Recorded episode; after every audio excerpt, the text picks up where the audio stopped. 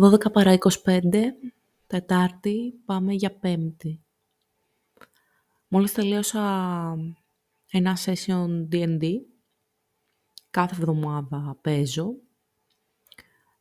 Παίζουμε τα τελευταία πέντε χρόνια ουσιαστικά με την παρέα του Άγγελου, που πλέον κάπως τους θεωρώ και δικούς μου φίλους και αυτοί ίσως εμένα.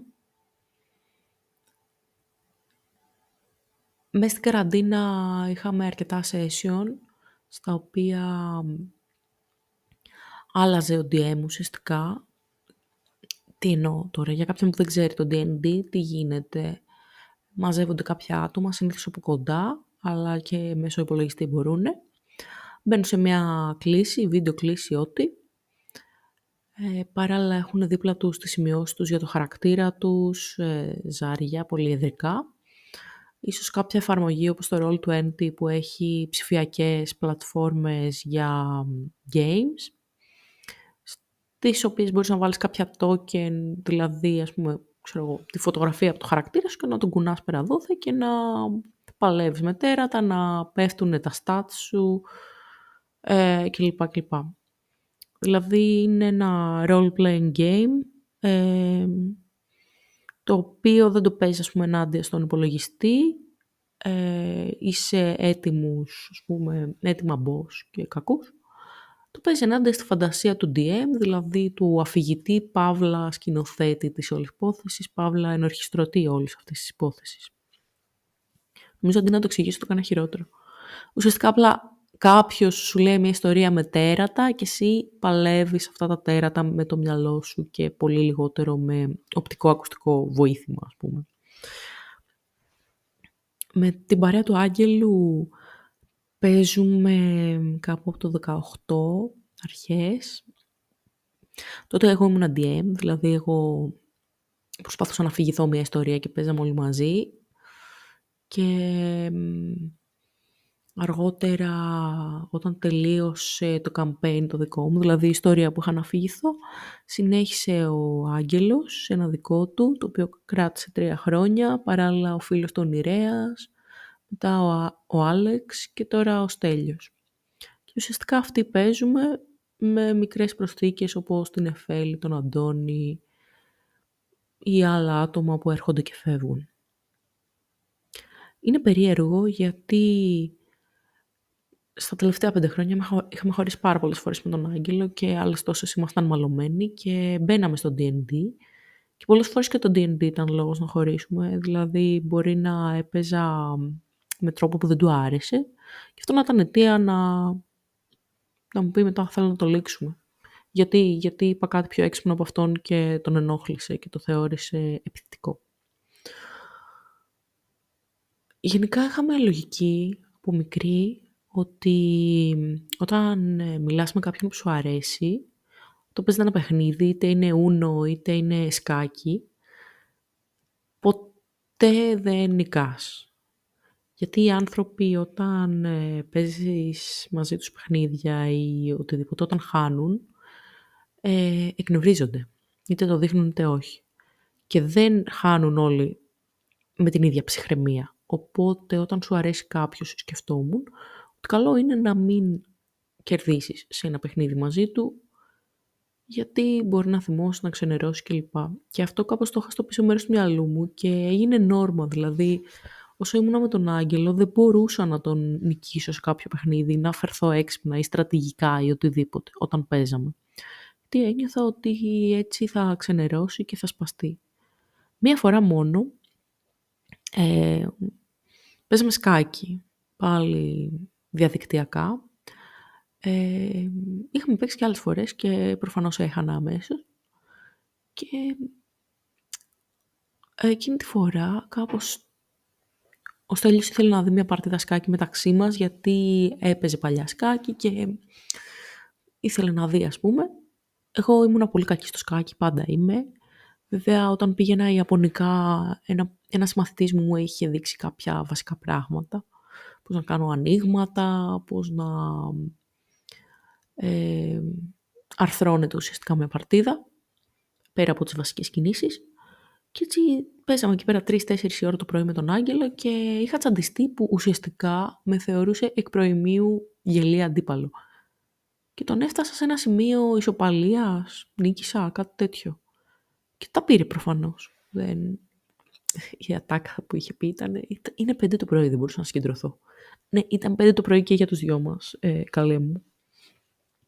Σήμερα στο D&D, πριν παίξουμε, είχα full ψυχοσωματικά. Ε, δηλαδή, πονούσε η κοιλιά μου, το κεφάλι μου, δεν είχα όρεξη, μου έρχονταν ένα γούλα, ε, νιώθω περίεργα. Μετά, όταν αρχίσαμε, από τότε που χωρίσαμε, ο Άγγελος καθυστερεί να μπει στα session και όταν μπαίνει, στην αρχή μιλούσαμε και μου έστειλε μηνύματα γιατί είσαι τόσο επιθετική, γιατί δεν μου μιλάς, γιατί αυτό, ο χαρακτήρας που δημιούργησες είναι στοχευμένο, δημιουργημένος για να δείξεις ότι έχεις τσαντιστεί μαζί μου και άλλα τέτοια παρανοϊκά. Από τη στιγμή που του είπα να μην μιλάμε, έμπαινε στα session λίγο ετεροχρονισμένα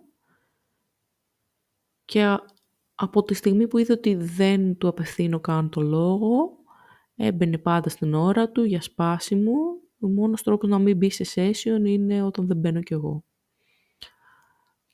Και πάντα έχει έτσι μια συμπεριφορά ότι περνάμε και πολύ γαμάτα και πολύ καλά και ενώ ξέρει ότι με ενοχλεί το να μπαίνει στο session, το κάνει. Και θα μου πείτε, εντάξει, γιατί δεν σταματάω να το κάνω εγώ; Γιατί εγώ είμαι εδώ πέρα και έχω ελεύθερο χρόνο τα απογεύματα, είμαι μόνη μου στο σπίτι και θέλω έτσι να μιλάω με τους φίλους μου, να περνάμε καλά, να γελάμε λίγο.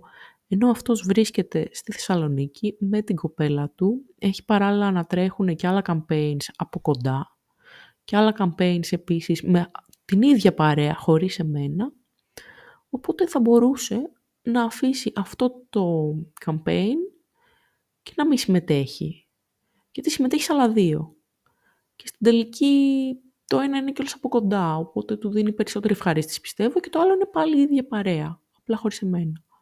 Αλλά δεν το κάνει, προφανώς για σπάσιμο. Ξέρει καλύτερα. Δεν ξέρω, τον έχω στοχοποιήσει, τέλος πάντων. Ε, όπως και να έχει, τώρα ε, σε όλο το session έτσι με ενοχλούσε το ότι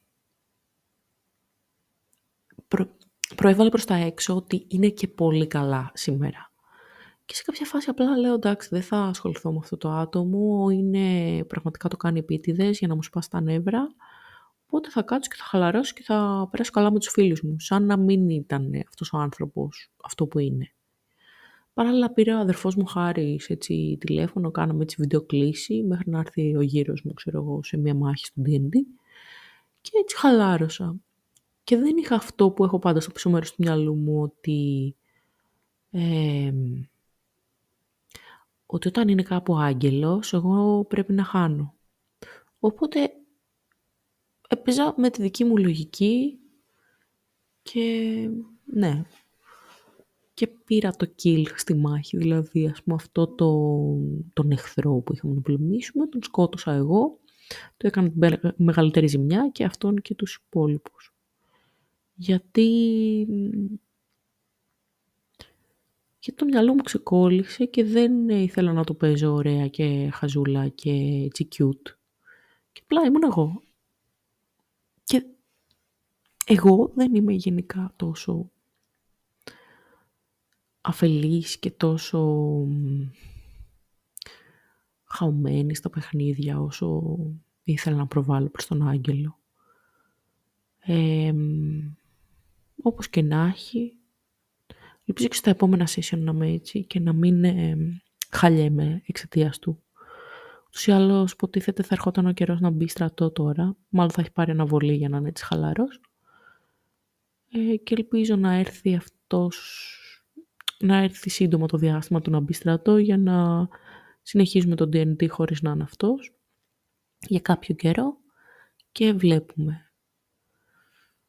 Εν τω μεταξύ το πήρα μονότερμα, ξέχασα να πω ότι αν με παρακολουθούν ακόμα μικροί μαθητές ότι ναι, καλό θα ήταν να μην το κάνουν Αν και έχω αποδεχτεί πλέον ότι ακούνε τα podcast και η Πινελόπη και ο Αποστόλης και το λένε και στο υπόλοιπο σχολείο. Τέλος πάντων. Όπως και να έχει. Σε λαβή. Ε, σήμερα θέλω να μιλήσω το, για το μικρόφωνο. Ελπίζω να ακούγομαι και να μην ακούγεται αυτός ο βόμβος. Ε, ο συνάδελφος που μου έδωσε το μικρόφωνο μου είπε να το στερεώσω ανάμεσα σε βιβλία, οπότε το έχω στερεώσει ανάμεσα σε βιβλία μου και κουτιά από ακουαρέλες. Είναι γενικά ένα εγχείρημα λίγο στα όρια του παραλού. Οπότε, πέρα από το D&D που ανέφερα το πρώτο δεκάλεπτο, τώρα καιρός να ασχοληθώ με κάτι άλλο με ένα κουτί αφημένο στο κρύο, λοιπόν, που μάλλον θα είναι και ο τίτλος του σημερινού επεισοδίου. Εγώ, όταν ήρθα από την Αθήνα και γενικά όταν ταξιδεύω, ε, πάντα έχω κάτι σαν, ας πούμε, δίχτυ ασφαλείας. Αυτό σημαίνει ότι παίρνω μαζί μου κάποια αντικείμενα, τα οποία και μου αρέσουν και τα έχω σε περίπτωση που βαρεθώ, που θέλω να κάνω κάτι δημιουργικό κλπ. Επειδή φέτος θα μετακόμιζα κάπου πολύ μακριά από το σπίτι μου και δεν θα είχα εύκολη πρόσβαση σε όλα τα πράγματα που έχω στο σπίτι μου, αυτά τα αντικείμενα που πήρα μαζί μου για τη χρονιά εδώ ήταν ε, ουσιαστικά δύο κουτιά στα οποία είχα λογοτεχνικά βιβλία που έχω γράψει κυρίως, κάποια λίγα βιβλία φαντασίας για να διαβάζω τον ελεύθερο μου χρόνο. Ένα βιβλίο που μου είχε χαρίσει ο Άγγελος, το οποίο τώρα το έχω εδώ πέρα και δεν ξέρω, ας πούμε, μέσα έχει και φωτογραφίες του και είναι λίγο δύσκολο. Ε, μία κασετίνα με πινέλα, φορητά πινέλα, ξυλομπογιές κλπ. Ε, τρία-τέσσερα μπλοκ ζωγραφικής, πέντε, δεν θυμάμαι. Ακουαρέλες, ακουαρέλες, ακουαρέλες και ακουαρέλες και ακουαρέλες με γκλίτερ. Και μετά πάλι έξτρα μαρκαδοράκια, πενάκια κλπ. Σε αυτό ε, το κουτί υπήρχαν δηλαδή λογοτεχνικά βιβλία και ουσιαστικά είδη ζωγραφικής. Και ένα σύγγραμμα πανεπιστημιακό ψυχοπαθολογίας για να το μελετάω ε, σε περίπτωση που χρειαστεί για την πτυχιακή μου που χρειάστηκε, γιατί ο καθηγητής της πτυχιακής είπε να αναφέρω αναλυτικά τα συμπτώματα των ασθενειών που θα φωτογραφίσω. Αυτό είναι το θέμα της πτυχιακής μου, αν δεν το έχω αναφέρει, ότι φωτογραφίζω ψυχικές ασθένειες σε σκηνοθετημένη φωτογραφία. Δηλαδή βάζω κάποιον να κάτσει στο δωμάτιό του και να κάνει τον καταθλιπτικό, ας πούμε. Δεν φωτογραφίζω τον καταθλιπτικό. Και επειδή ο καθηγητής μου μου είχε πει να γράψω τη συμπτωματολογία για να καταλάβει, δηλαδή όταν εγώ βγάζω κάποιον φωτογραφία και λέω αυτός είναι καταθλιπτικός, τι σημαίνει. Έκατσα και του έκανα μια εργασία 15 σελίδες, η οποία εν τέλει ήταν τόσο άρτια που πίστευε ότι την έχω βρει έτοιμη στο ίντερνετ. Αλλά κυρίως συμβουλεύτηκα αυτό το βιβλίο. Ψυχοπαθολογία. μαζί με όλα αυτά υπήρχε ένα ξύλινο κουτί με γκουάς. Τα γκουάς είναι σαν πηχτή τέμπερα ουσιαστικά. Είναι πολύ της μόδας στο TikTok και στο YouTube. Είναι αυτά τα χίμι jelly γκουάς που είναι δηλαδή κουτάκια που έχουν χρώμα σε μορφή ζελέ, γέλης και είναι ε, όλα μαζί ας πούμε έτσι aesthetically pleasing γιατί είναι αρκετά χρώματα και είναι λίγο το ουράνιο τόξο μέσα στην κασετίνα σου ας πούμε. Και εγώ είχα πάρει πέρυσι την 56 άδα. Κυκλοφορούν σε 18, σε 32, σε 56, σε όσα. Την 56 άδα όμως για να την κουβαλήσεις είναι σαν να κουβαλάς ένα ταψί λίγο. Ε, από μία δουλειά που είχα κάνει ε, μια εικονογράφηση ουσιαστικά, μια εικονογράφηση ουσιαστικά ενός βιβλίου. Είχα κάνει το εξώφυλλο από μια συμφιτήτρια από το μεταπτυχιακό και της είχα πει ότι δεν θέλω να με πληρώσεις. Ας πούμε στο κάνω δώρο, ε, γιατί είναι ένα σχέδιο. Αν και ζορίστηκα αρκετά σε αυτό, γιατί ήταν πολύ απαιτητική να πω. Ε, και αυτή εν τέλει όταν της έδωσα το, τη ζωγραφιά ε, ήταν σε προχωρημένη εγκυμοσύνη οπότε δεν μπορούσε να περάσει και σε περίοδο που υπάρχει COVID και λοιπά να κάνει αποστάσεις στη μισή Αθήνα να πάρει το σχέδιο έστειλε τον μπαμπά της.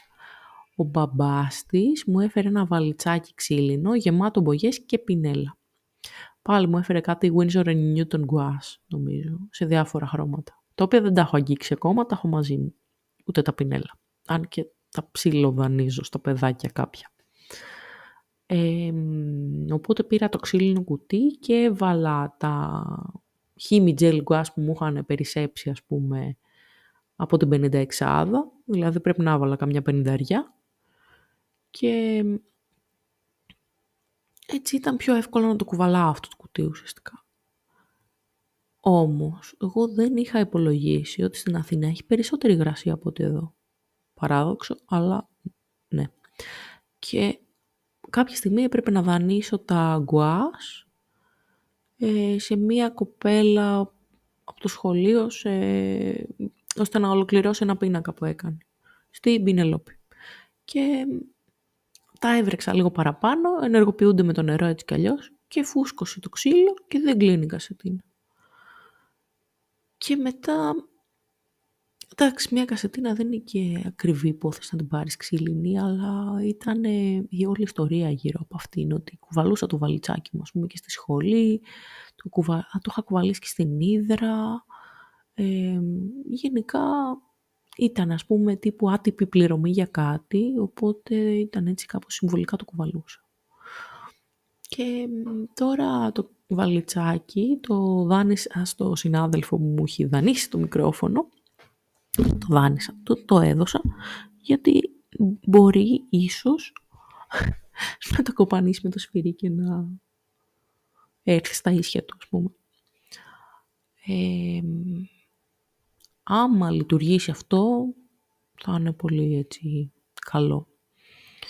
Οπότε ο τίτλος γιατί είναι έτσι ε, βαλιτσάκι, ένα κουτί αφημένο στο κρύο ας πούμε. Γιατί αυτό το ξύλινο κουτί, το βαλιτσάκι, ε, μου στέλνει τώρα το βράδυ πω το έχω στο αμάξι και λέω το έχεις στο αμάξι μόνο του ή το έχεις ας πούμε φτιάξει και το ξέχασες εκεί. Και μου λέει, το ξέχασα τελείως.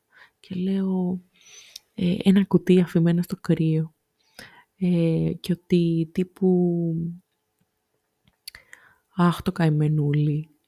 Και μου λέει, χαρτολογώντας, αυτό θα είναι ο τίτλος του podcast σου σήμερα. Πλάκα έσπαγε, αλλά τώρα είπα και μία ιστορία για ένα βαλιτσάκι. Όχι ιδιαίτερα ενδιαφέρουσα, μπορώ να πω. Αλλά το είπα. Ε, λοιπόν, μόλις μου στείλει η φίλη μου η Ιωάννα. Ε, ναι. Ουσιαστικά της είπα ότι ο Άγγελος μπαίνει στο D&D και χαχανίζει, ας πούμε, και χαίρεται μόνος του.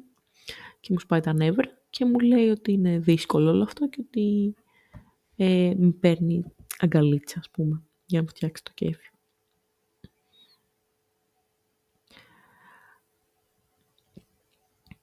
Ναι. Και η φίλη μου η Γιώτα παράλληλα στέλνει.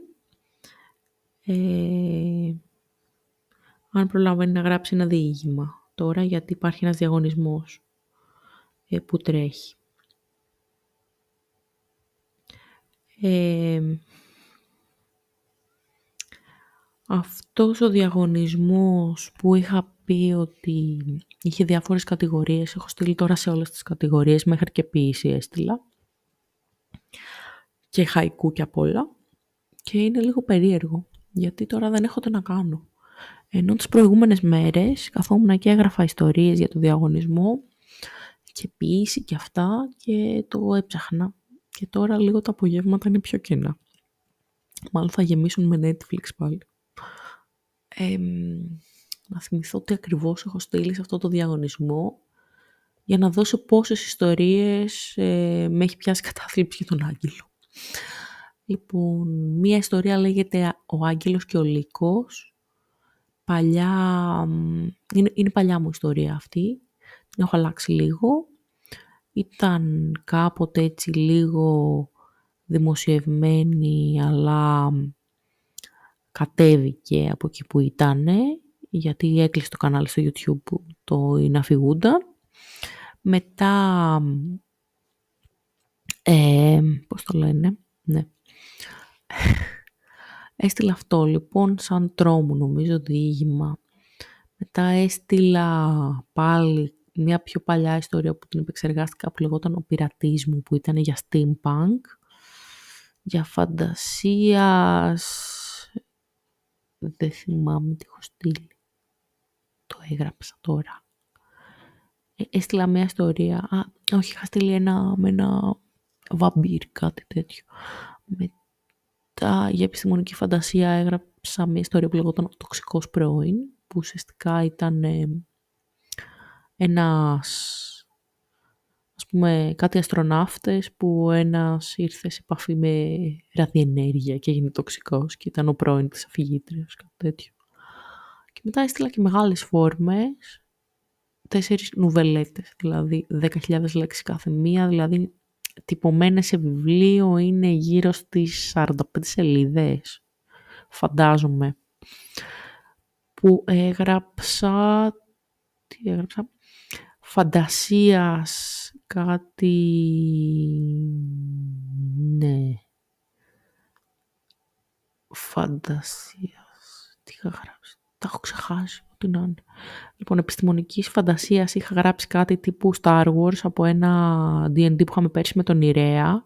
Είχα πάρει τους χαρακτήρες μας σε νέες περιπέτειες τύπου. Ε, φαντασίας, πάλι το ξεχνάω τι έχω γράψει. Νομίζω... Ναι, φαντασίας έγραψα ένα, μια ιστορία που υποτίθεται ότι ήταν μια κοπέλα στο μετρό και σκεφτόταν θέλει να σκοτώσει τον πρώην της φουλ και τελικά τον σκότωσε γιατί γινόταν κάτι, ένα τύχημα στο μετρό και το έκανε να φανεί ακόμα ας πούμε σαν παράπλευρη απώλεια. Ε, μετά έγραψα μια άλλη ιστορία στα τρόμου που ήταν ουσιαστικά ε, μια κοπέλα που συνάντησε το Χάρο, με, όλο μετά ναι, έπειτα έγραψα μια ιστορία ε, στα steampunk για μια κοπέλα που πήρε ένα φίλτρο για να ξεχάσει τον πρώην της. Ωραία.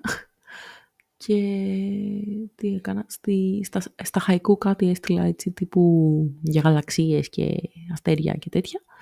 Και στην πίση έγραψα για έναν που ουσιαστικά ήξερε ότι θα πεθάνει και έκανε παζάρια με το χάρο. Κάπως έτσι. Δηλαδή είναι λίγο 50-50, δολοφονίες, θάνατος κλπ. Ή πώς να ξεπεράσετε τον πρώην σας. Έτσι, σποιλάρω λίγο τις ιστορίες.